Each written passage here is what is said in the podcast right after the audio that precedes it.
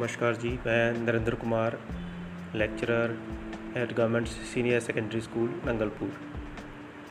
ਮੈਂ ਅੱਜ ਆਪ ਜੀ ਦੇ ਸਾਹਮਣੇ ਆਪਣਾ ਨਵਾਂ ਲੈਕਚਰ ਮੰਗ ਦੇ ਨਿਯਮ ਦੇ ਅਪਵਾਦ exceptions to the law of demand ਲੈ ਕੇ ਹਾਜ਼ਰ ਹਾਂ। ਅਸੀਂ ਮਾਈਕਰੋ ਇਕਨੋਮਿਕਸ ਦੇ ਲੈਸਨ ਥਿਊਰੀ ਆਫ ਡਿਮਾਂਡ ਜਾਂ ਮੰਗ ਦਾ ਸਿਧਾਂਤ ਕਰ ਰਹੇ ਹਾਂ। ਤੇ ਇਸ ਤੋਂ ਪਹਿਲਾਂ ਅਸੀਂ ਜਿਵੇਂ ਕਿ ਪੜਿਆ ਸੀ, ਮੰਗ ਦਾ ਸਿਧਾਂਤ ਕੀ ਹੁੰਦਾ ਹੈ? ਮੰਗ ਦਾ ਸਿਧਾਂਤ ਦੱਸਦਾ ਹੈ ਕਿ ਕੁਝ ਗੱਲਾਂ ਸਮਾਨ, ਸੇਮ ਰਹਿਣ ਤੇ ਅਗਰ ਕਿਸੇ ਵਸਤੂ ਦੀ ਆਪਣੀ ਕੀਮਤ ਵਿੱਚ ਵਾਧਾ ਹੁੰਦਾ ਹੈ ਤਾਂ ਉਸ ਦੀ ਮੰਗ ਘਟ ਜਾਂਦੀ ਹੈ। ਲੇਕਿਨ ਕੁਝ ਐਸੀਆਂ ਵਸਤੂਆਂ ਵੀ ਹੁੰਦੀਆਂ ਹਨ, ਜਿਸ ਉੱਤੇ ਮੰਗ ਦਾ ਨਿਯਮ ਲਾਗੂ ਨਹੀਂ ਹੁੰਦਾ। ਅਰਥਾਤ, ਕੁਝ ਉਹ ਵਸਤੂਆਂ ਹੁੰਦੀਆਂ ਹਨ, ਅਗਰ ਉਹਨਾਂ ਦੀ ਕੀਮਤ ਵੱਧਦੀ ਹੈ, ਤਾਂ ਉਹਨਾਂ ਦੀ ਮੰਗ ਵਿੱਚ ਵਾਧਾ ਹੁੰਦਾ ਹੈ। ਜਾਂ ਅਗਰ ਕਿਸੇ ਵਸਤੂ ਦੀ ਕੀਮਤ ਘਟਦੀ ਹੈ ਤਾਂ ਉਸ ਦੀ ਮੰਗ ਵੀ ਘਟ ਜਾਂਦੀ ਹੈ। ਤੇ ਇਹ ਜਿਹੜੀਆਂ ਵਸਤੂਆਂ ਹੁੰਦੀਆਂ ਹਨ, ਇਹ ਮੰਗ ਦੇ ਨਿਯਮ ਦੇ ਅਪਵਾਦ ਵਿੱਚ ਸ਼ਾਮਿਲ ਕੀਤੀ ਜਾਂਦੀਆਂ ਹਨ। ਜਿਵੇਂ ਅਸੀਂ ਵੇਖਿਆ ਸੀ, ਜਿਹੜਾ ਮੰਗ ਦਾ ਨਿਯਮ ਹੈ, ਉਹਦਾ ਜਦੋਂ ਅਸੀਂ ਵਕਰ ਬਣਾਉਂਦੇ ਹਾਂ, ਤਾਂ ਉਹ 네ਗੇਟਿਵ ਹੁੰਦਾ ਹੈ ਹੇਠਾਂ ਨੂੰ ਢਲਾਨਦਾਰ ਹੁੰਦਾ ਹੈ। ਮਤਲਬ ਕੀਮਤ ਦੇ ਘਟਣ ਨਾਲ ਮੰਗ ਵੱਧਦੀ ਹੈ। ਲੇਕਿਨ ਇਸ ਦੇ ਉਲਟ ਜਿਹੜਾ ਮੰਗ ਦੇ ਨਿਯਮ ਦੇ ਅਪਵਾਦ ਵਾਲਾ ਵਸਤੂਆਂ ਦਾ ਵਕਰ ਹੁੰਦਾ ਹੈ, ਉਹ ਧਨਾਤਮਕ ਹੁੰਦਾ ਹੈ। ਮਤਲਬ ਜਿਵੇਂ ਵਸਤੂਆਂ ਦੀ ਕੀਮਤ ਵੱਧਦੀ ਹੈ ਤਾਂ ਉਹਨਾਂ ਦੀ ਮੰਗ ਵਿੱਚ ਵਾਧਾ ਹੁੰਦਾ ਹੈ। ਉਹ ਵਸਤੂਆਂ ਜਿਨ੍ਹਾਂ ਦੀ ਕੀਮਤ ਵਧਣ ਨਾਲ ਉਹਨਾਂ ਦੀ ਮੰਗ ਵਿੱਚ ਵਾਧਾ ਹੁੰਦਾ ਹੈ, ਉਹਨਾਂ ਨੂੰ ਪਹਿਲਾਂ ਵਾਰੀ ਸਰ ਰਾਬਰਟ ਗਿਫਨ ਨੇ ਨਾਮ ਦਿੱਤਾ ਸੀ ਤੇ ਇਸ ਦਾ ਨਾਮ ਦਿੱਤਾ ਗਿਆ ਗਿਫਨ ਦਾ ਵਿਰੋਧਾਭਾਸ। ਗਿਫਨ ਗੁੱਡਸ ਵੀ ਅਸੀਂ ਇਹਨਾਂ ਨੂੰ ਕਹਿ ਸਕਦੇ ਹਾਂ। ਤੇ ਚਲੋ ਅੱਜ ਅਸੀਂ ਵੇਖਦੇ ਹਾਂ ਉਹ ਕਿਹੜੀਆਂ-ਕਿਹੜੀਆਂ ਵਸਤੂਆਂ ਹਨ ਜਾਂ ਕਿਹੜੀਆਂ ਹਾਲਾਤ ਹਨ ਜਿਨ੍ਹਾਂ ਉੱਤੇ ਮੰਗ ਦਾ ਨਿਯਮ ਲਾਗੂ ਨਹੀਂ ਹੁੰਦਾ।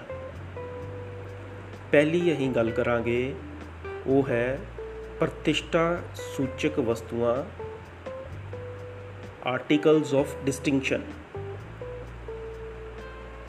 ਪ੍ਰਤਿਸ਼ਠਾ ਸੂਚਕ ਵਸਤੂਆਂ ਉਹ ਵਸਤੂਆਂ ਹੁੰਦੀਆਂ ਹਨ, ਜਿਵੇਂ ਹੀਰੇ, ਜਵਾਹਰਾਤ, ਕੀਮਤੀ ਕਾਲੀਨ, ਮਹਿੰਗੀਆਂ ਪੁਰਾਣੀਆਂ ਪੇਂਟਿੰਗਸ ਇਹ ਜ਼ਿਆਦਾਤਰ ਅਮੀਰ ਲੋਕਾਂ ਦੁਆਰਾ ਖਰੀਦੀਆਂ ਜਾਂਦੀਆਂ ਹਨ।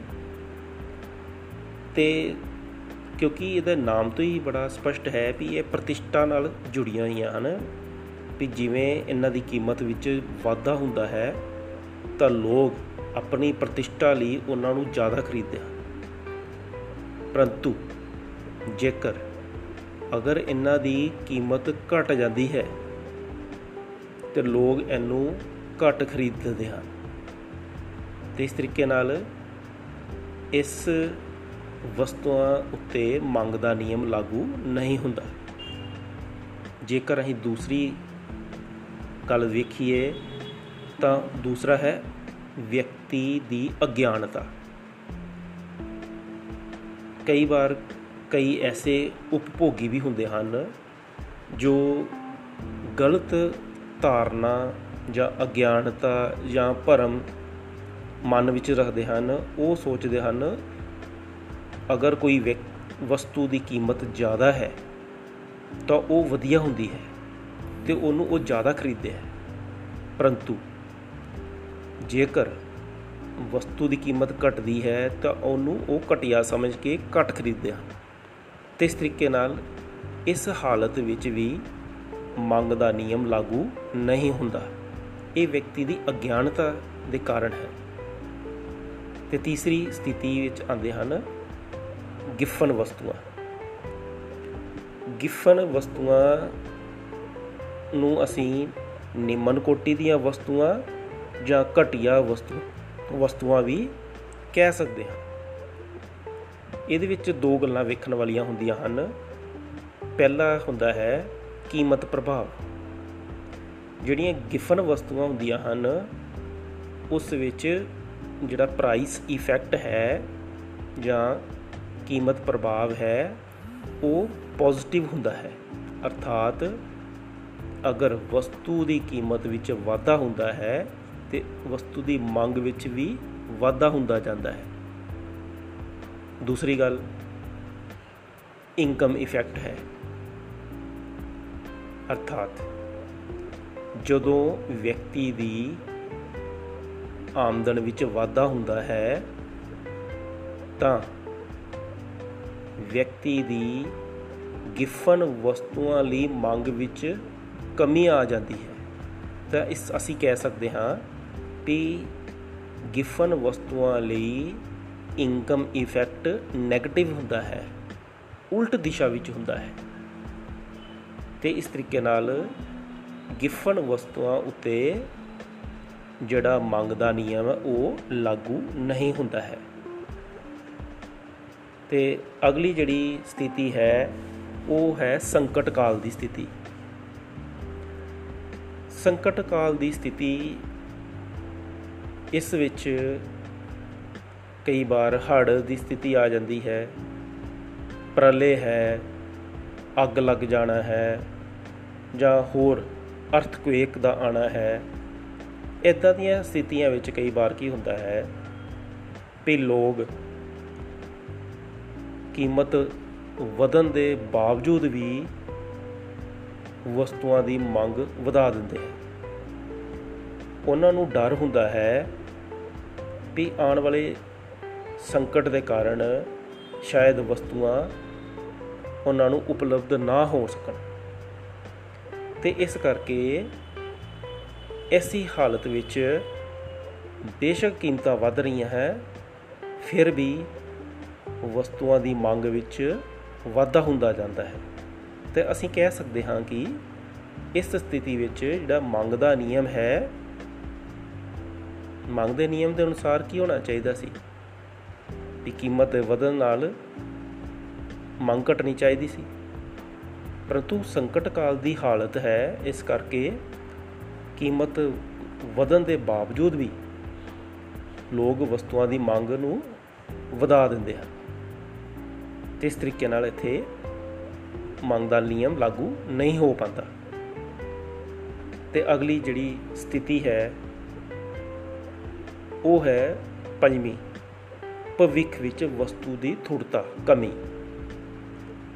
ਕਈ ਵਾਰੀ ਹੁੰਦਾ ਹੈ ਵੀ ਲੋਕਾਂ ਨੂੰ ਲੱਗਦਾ ਹੈ ਜਾਂ ਕਿਸੇ ਉਪਭੋਗੀ ਨੂੰ ਲੱਗਦਾ ਹੈ ਵੀ ਆਉਣ ਵਾਲੇ ਭਵਿੱਖ ਵਿੱਚ, ਸਮੇਂ ਵਿੱਚ ਕੋਈ ਵਸਤੂ ਦੀ ਕਮੀ ਜਾਂ ਥੁੜਤਾ ਹੋਣ ਵਾਲੀ ਹੈ।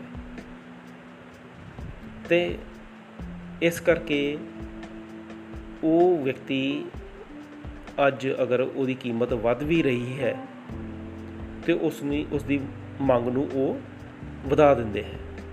ਕਿਉਂਕਿ ਉਹਨਾਂ ਨੂੰ ਲੱਗਦਾ ਹੈ ਵੀ ਇਹ ਤਾਂ ਕੱਲ ਨੂੰ ਮਿਲਣੀ ਨਹੀਂ। ਅੱਜ ਅਗਰ ਉਹਦੀ ਕੀਮਤ ਵੱਧ ਵੀ ਹੈ, ਤੇ ਉਹ ਉਹਨੂੰ ਸਟੋਰ ਕਰਨ ਲਈ ਵੱਧ ਖਰੀਦਣ ਲੱਗ ਪੈਂਦੇ ਆ ਤਾਂ ਜੋ ਭਵਿੱਖ ਵਿੱਚ ਉਹ ਉਹਨੂੰ ਇਸਤੇਮਾਲ ਕਰ ਸਕਣ। ਤੇ ਇਸ ਤਰੀਕੇ ਨਾਲ ਇਹ ਜਿਹੜਾ ਥੁੜਤਾ ਦਾ ਡਰ ਹੈ, ਉਹ ਉਹਦੀ ਵਰਤਮਾਨ ਸਥਿਤੀ ਵਿੱਚ ਉਹਦੀ ਮੰਗ ਨੂੰ ਕੀ ਹੈ, ਪ੍ਰਭਾਵਿਤ ਕਰਦਾ ਹੈ। ਕੀਮਤ ਦੇ ਜ਼ਿਆਦਾ ਜਾਂ ਵੱਧ ਹੋਣ ਦੇ ਬਾਵਜੂਦ ਵੀ ਵਸਤੂ ਦੀ ਵੱਧ ਮੰਗ ਕੀਤੀ ਜਾਂਦੀ ਹੈ। ਤੇ ਇਸ ਤਰੀਕੇ ਨਾਲ ਇਸ ਪੰਜਵੀਂ ਸਥਿਤੀ ਵਿੱਚ ਜਿਹੜਾ ਮੰਗ ਦਾ ਨਿਯਮ ਹੈ, ਉਹ ਲਾਗੂ ਨਹੀਂ ਹੋ ਪਾਉਂਦਾ। ਤੇ ਇਹ ਜਿਹੜਾ ਮੰਗ ਦੇ ਨਿਯਮ ਦੇ ਅਪਵਾਦ ਹਨ, ਜਿਸ ਵਿੱਚ ਅਸੀਂ ਦੇਖਿਆ ਹੈ ਵੀ ਇਹ ਕੁਝ ਵਸਤੂਆਂ ਹੁੰਦੀਆਂ ਹਨ ਜਾਂ ਕੁਝ ਸਥਿਤੀਆਂ ਹੁੰਦੀਆਂ ਹਨ, ਜਿਹਦੇ ਵਿੱਚ ਮੰਗ ਦਾ ਨਿਯਮ ਲਾਗੂ ਨਹੀਂ ਹੁੰਦਾ ਹੈ। ਚਾਹੇ ਉਹ ਪ੍ਰਤਿਸ਼ਠਾ ਵਾਲੀਆਂ ਵਸਤੂਆਂ ਹਨ, ਜਾਂ ਵਿਅਕਤੀ ਦੀ ਅਗਿਆਨਤਾ ਹੈ, ਜਾਂ ਗਿਫਨ ਵਸਤੂਆਂ ਹਨ, ਜਾਂ ਸੰਕਟ ਕਾਲ ਦੀ ਹਾਲਤ ਹੈ ਜਾਂ ਭਵਿੱਖ ਵਿੱਚ ਵਸਤੂ ਦੀ ਥੁੜਤਾ ਹੈ। ਤੇ ਇਸ ਹਾਲਾਤ ਵਿੱਚ ਅਸੀਂ ਕਹਿ ਸਕਦੇ ਹਾਂ ਕਿ ਮੰਗ ਦਾ ਨਿਯਮ ਜਾਂ ਲਾਅ ਆਫ ਡਿਮਾਂਡ ਲਾਗੂ ਨਹੀਂ ਹੋ ਪਾਉਂਦਾ। ਤੇ ਇੱਕ ਛੋਟਾ ਜਿਹਾ ਹੋਰ ਵੀ ਬੜਾ ਮਹੱਤਵਪੂਰਨ ਟੌਪਿਕ ਹੈ, ਉਹ ਹੈ ਵੀ ਨਾਰਮਲ ਗੁੱਡਸ ਤੇ ਗਿਫਨ ਗੁੱਡਸ ਵਿੱਚ ਸਾਨੂੰ ਅੰਤਰ ਪਤਾ ਹੋਣਾ ਚਾਹੀਦਾ ਹੈ। ਕਿਉਂਕਿ ਜਿਹੜਾ ਮੰਗ ਦਾ ਨਿਯਮ ਹੈ, ਉਹ ਨਾਰਮਲ ਗੁੱਡਸ ਦੇ ਉੱਤੇ ਹੀ ਲਾਗੂ ਹੁੰਦਾ ਹੈ। ਤੇ ਆਓ ਅਸੀਂ ਨਾਰਮਲ ਗੁੱਡਸ ਅਤੇ ਗਿਫਨ ਗੁੱਡਸ ਦੇ ਵਿੱਚ ਜੋ ਅੰਤਰ ਹੈ, ਉਹਨੂੰ ਸਮਝਣ ਦੀ ਕੋਸ਼ਿਸ਼ ਕਰਦੇ ਹਾਂ। ਪਹਿਲਾ ਜਿਹੜਾ ਪੁਆਇੰਟ ਹੈ, ਇਹਨਾਂ ਦੇ ਵਿੱਚ ਜਿਹੜਾ ਅੰਤਰ ਦਾ, ਉਹ ਹੈ ਲਾਅ ਆਫ ਡਿਮਾਂਡ ਸਧਾਰਨ ਵਸਤੂਆਂ ਵਿੱਚ ਹੀ ਜਿਹੜਾ ਮੰਗ ਦਾ ਨਿਯਮ ਉਹ ਲਾਗੂ ਹੋ ਪਾਉਂਦਾ ਹੈ। ਅਰਥਾਤ ਸਧਾਰਨ ਵਸਤੂਆਂ ਦੀ ਕੀਮਤ ਘਟਣ ਦੇ ਨਾਲ ਉਹਦੀ ਮੰਗ ਵਿੱਚ ਵਾਧਾ ਹੁੰਦਾ ਹੈ ਜਾਂ ਸਧਾਰਨ ਵਸਤੂਆਂ ਦੀ ਕੀਮਤ ਵਿੱਚ ਵਾਧਾ ਹੋਣ ਨਾਲ ਉਸ ਦੀ ਮੰਗ ਵਿੱਚ ਕਮੀ ਆਉਂਦੀ ਹੈ। ਪਰੰਤੂ ਜਿਹੜੀਆਂ ਗਿਫਨ ਗੁੱਡਸ ਹੁੰਦੀਆਂ ਹੈ, ਉਹਨਾਂ ਤੇ ਲਾਅ ਆਫ ਡਿਮਾਂਡ ਲਾਗੂ ਨਹੀਂ ਹੁੰਦਾ। ਕਿਉਂਕਿ ਗਿਫਨ ਗੁੱਡਸ ਘਟੀਆਂ ਵਸਤੂਆਂ ਹੁੰਦੀਆਂ ਹਨ। ਜਦੋਂ ਇਹਨਾਂ ਦੀ ਕੀਮਤ ਘਟਦੀ ਹੈ, ਤਾਂ ਇਸ ਇਹਨਾਂ ਦੀ ਮੰਗ ਵਿੱਚ ਬਦਲਾਅ ਆਉਂਦਾ ਹੈ। ਤੇ ਇਸ ਤਰੀਕੇ ਨਾਲ ਹੀ ਦੇਖਦੇ ਹਾਂ ਵੀ ਜਿਹੜੀਆਂ ਗਿਫਨ ਵਸਤੂਆਂ ਹੁੰਦੀਆਂ ਹਨ, ਉਹਨਾਂ ਉੱਤੇ ਜਿਹੜਾ ਮੰਗ ਦਾ ਸਿਧਾਂਤ ਹੈ, ਉਹ ਲਾਗੂ ਨਹੀਂ ਹੁੰਦਾ ਹੈ। ਅਗਲਾ ਜਿਹੜਾ ਦੂਸਰਾ ਅੰਤਰ ਹੈ, ਉਹ ਹੈ ਡਿਮਾਂਡ ਕਰਵ। ਜਿਹੜੀਆਂ ਸਧਾਰਨ ਵਸਤੂਆਂ ਹਨ ਉਸ ਸਥਿਤੀ ਵਿੱਚ ਜਿਹੜਾ ਡਿਮਾਂਡ ਕਰਵ ਹੈ ਜਾਂ ਮੰਗ ਵਕਰ ਹੈ, ਉਹ 네ਗੇਟਿਵ ਸਲੋਪ ਵਾਲਾ ਹੁੰਦਾ ਹੈ। ਮਤਲਬ ਉਹ ਢਲਾਨਦਾਰ ਹੁੰਦਾ ਹੈ ਉੱਪਰੋਂ ਦੀ ਹੇਠਾਂ ਵੱਲ। ਪਰੰਤੂ ਜਿਹੜਾ ਗਿਫਨ ਗੁੱਡਸ ਹਨ, ਉਸ ਸਥਿਤੀ ਵਿੱਚ ਜਿਹੜਾ ਉਹਦਾ ਡਿਮਾਂਡ ਕਰਵ ਹੈ ਜਾਂ ਉਹਦਾ ਮੰਗ ਵਕਰ ਹੈ, ਉਹ ਪੋਜ਼ਿਟਿਵ ਸਲੋਪ ਵਾਲਾ ਹੁੰਦਾ ਹੈ, ਮਤਲਬ ਹੇਠਾਂ ਤੋਂ ਉੱਪਰ ਨੂੰ ਜਾਂਦਾ ਹੈ। ਤੀਸਰੀ ਜੋ ਅੰਤਰ ਹੈ, ਉਹ ਹੈ ਇਨਕਮ ਇਫੈਕਟ ਜਿਹੜੀਆਂ ਕਿ ਸਧਾਰਨ ਵਸਤੂਆਂ ਹੁੰਦੀਆਂ ਹਨ, ਉਹਦੇ ਵਿੱਚ ਇਨਕਮ ਇਫੈਕਟ ਪੋਜ਼ਿਟਿਵ ਹੁੰਦਾ ਹੈ। ਅਰਥਾਤ, ਅਗਰ ਵਿਅਕਤੀ ਦੀ ਆਮਦਨ ਵੱਧਦੀ ਹੈ, ਤਾਂ ਸਧਾਰਨ ਵਸਤੂਆਂ ਦੀ ਮੰਗ ਵੀ ਵੱਧਦੀ ਹੈ। ਜਾਂ ਸਧਾਰਨ ਵਸਤੂਆਂ ਵਿੱਚ ਜੇ ਵਿਅਕਤੀ ਦੀ ਆਮਦਨ ਘਟਦੀ ਹੈ, ਤਾਂ ਸਧਾਰਨ ਵਸਤੂਆਂ ਦੀ ਮੰਗ ਵੀ ਘਟਦੀ ਹੈ।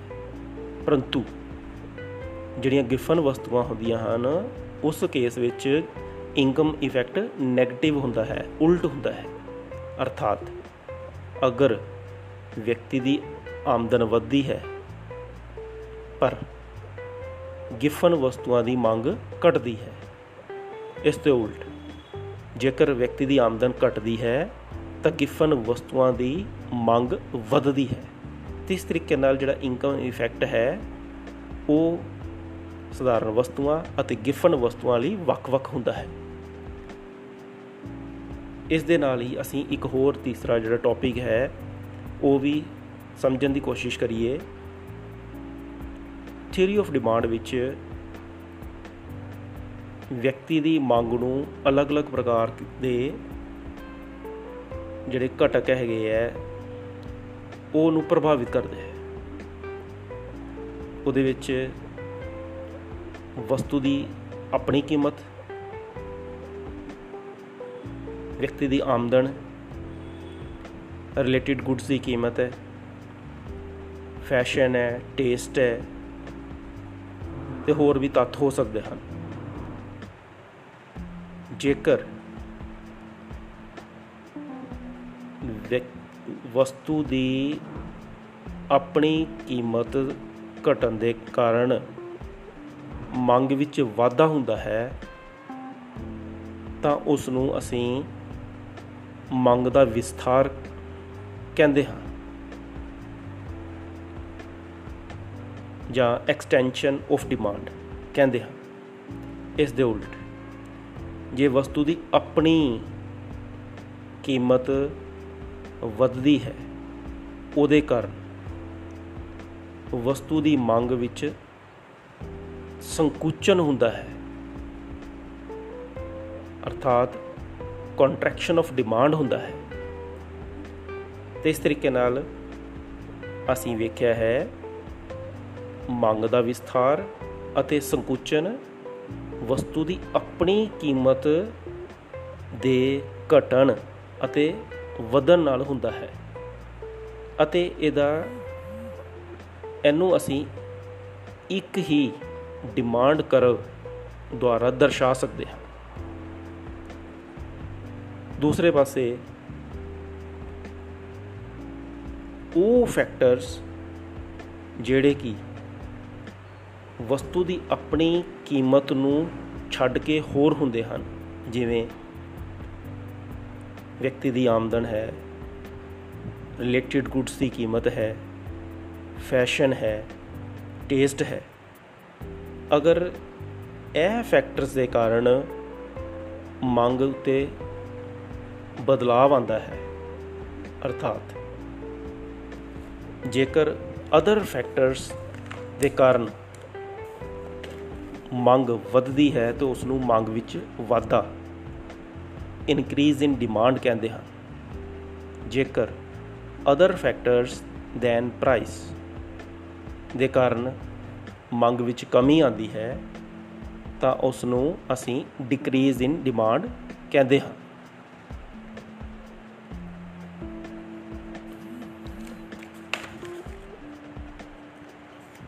ਤੇ ਇਸ ਤਰੀਕੇ ਨਾਲ ਅਸੀਂ ਵੇਖਿਆ ਹੈ, ਅੱਜ ਅਸੀਂ ਵੀ ਮੰਗ ਦਾ ਵਿਸਥਾਰ ਅਤੇ ਮੰਗ ਵਿੱਚ ਵਾਧਾ ਇਹਦੇ ਵਿੱਚ ਅੰਤਰ ਕੀ ਹੈ? ਜਿਹੜਾ ਮੰਗ ਦਾ ਵਿਸਥਾਰ ਹੈ, ਉਹ ਵਸਤੂ ਦੀ ਆਪਣੀ ਕੀਮਤ ਦੇ ਘਟਣ ਦੇ ਨਾਲ ਹੁੰਦਾ ਹੈ। ਦੂਸਰੇ ਪਾਸੇ, ਜੇਕਰ ਵਸਤੂ ਦੀ ਆਪਣੀ ਕੀਮਤ ਨੂੰ ਛੱਡ ਕੇ ਅਦਰ ਫੈਕਟਰਸ ਦੇ ਕਾਰਨ ਵਸਤੂ ਦੀ ਮੰਗ ਵਿੱਚ ਵਾਧਾ ਹੁੰਦਾ ਹੈ ਤੇ ਉਸ ਨੂੰ ਇਨਕਰੀਜ਼ ਇਨ ਡਿਮਾਂਡ ਕਿਹਾ ਜਾਂਦਾ ਹੈ। ਦੂਸਰੇ ਪਾਸੇ, ਜਿਹੜਾ ਮੰਗ ਦਾ ਸੰਕੁਚਨ ਹੈ ਕੰਟਰੈਕਸ਼ਨ ਆਫ ਡਿਮਾਂਡ ਹੈ, ਉਹ ਵਸਤੂ ਦੀ ਆਪਣੀ ਕੀਮਤ ਤੇ ਵਾਧੇ ਕਾਰਨ ਹੁੰਦਾ ਹੈ। ਪਰੰਤੂ ਜਿਹੜਾ ਮੰਗ ਵਿੱਚ ਕਮੀ ਜਾਂ ਡਿਕਰੀਜ਼ ਇਨ ਡਿਮਾਂਡ ਹੈ, ਉਹ ਵਸਤੂ ਦੀ ਆਪਣੀ ਕੀਮਤ ਨੂੰ ਛੱਡ ਕੇ ਦੂਸਰੇ ਜਿਹੜੇ ਫੈਕਟਰਸ ਹਨ, ਉਹਦੇ ਕਾਰਨ ਉਹਦੀ ਮੰਗ ਵਿੱਚ ਕਮੀ ਲਿਆਂਦਾ ਹੈ। ਜਿਵੇਂ ਵਿਅਕਤੀ ਦੀ ਆਮਦਨ ਅਗਰ ਘਟ ਜਾਂਦੀ ਹੈ, ਉਹਦੇ ਕਾਰਨ ਵਿਅਕਤੀ ਦੀ ਮੰਗ ਘਟ ਜਾਂਦੀ ਹੈ। ਜਾਂ ਜੇਕਰ ਵਿਅਕਤੀ ਦਾ ਸਵਾਦ ਜਾਂ ਟੇਸਟ ਘਟ ਗਿਆ ਹੈ ਕਿਸੇ ਵਸਤੂ ਲਈ, ਤੇ ਉਹਦੇ ਕਾਰਨ ਉਹਦੀ ਮੰਗ ਘਟ ਜਾਂਦੀ ਹੈ। ਤੇ ਇਸ ਤਰੀਕੇ ਨਾਲ ਅਸੀਂ ਕਹਿ ਸਕਦੇ ਹਾਂ ਕਿ ਜੇਕਰ ਵਸਤੂ ਦੀ ਆਪਣੀ ਕੀਮਤ ਦੇ ਕਾਰਨ ਮੰਗ ਵੱਧਦੀ ਹੈ ਜਾਂ ਘਟਦੀ ਹੈ, ਤੇ ਉਸ ਨੂੰ ਮੰਗ ਦਾ ਵਿਸਥਾਰ ਜਾਂ ਮੰਗ ਦਾ ਸੰਕੁਚਨ ਕਹਿੰਦੇ ਹਨ। ਅਤੇ ਜੇਕਰ ਵਸਤੂ ਦੀ ਮੰਗ ਅਦਰ ਫੈਕਟਰਸ ਦੇ ਕਾਰਨ ਵੱਧਦੀ ਹੈ ਜਾਂ ਘਟਦੀ ਹੈ ਤੇ ਉਸ ਨੂੰ ਇਨਕਰੀਜ਼ ਇਨ ਡਿਮਾਂਡ ਜਾਂ ਡਿਕਰੀਜ਼ ਇਨ ਡਿਮਾਂਡ ਕਹਿੰਦੇ ਹਨ। ਤੇ ਮੈਨੂੰ ਉਮੀਦ ਹੈ ਵੀ ਆਪ ਜੀ ਨੂੰ ਇਹ ਲੈਕਚਰ ਸਮਝ ਆ ਚੁੱਕਿਆ ਹੋਵੇਗਾ ਆਪ ਜੀ ਦਾ ਬਹੁਤ ਬਹੁਤ ਧੰਨਵਾਦ।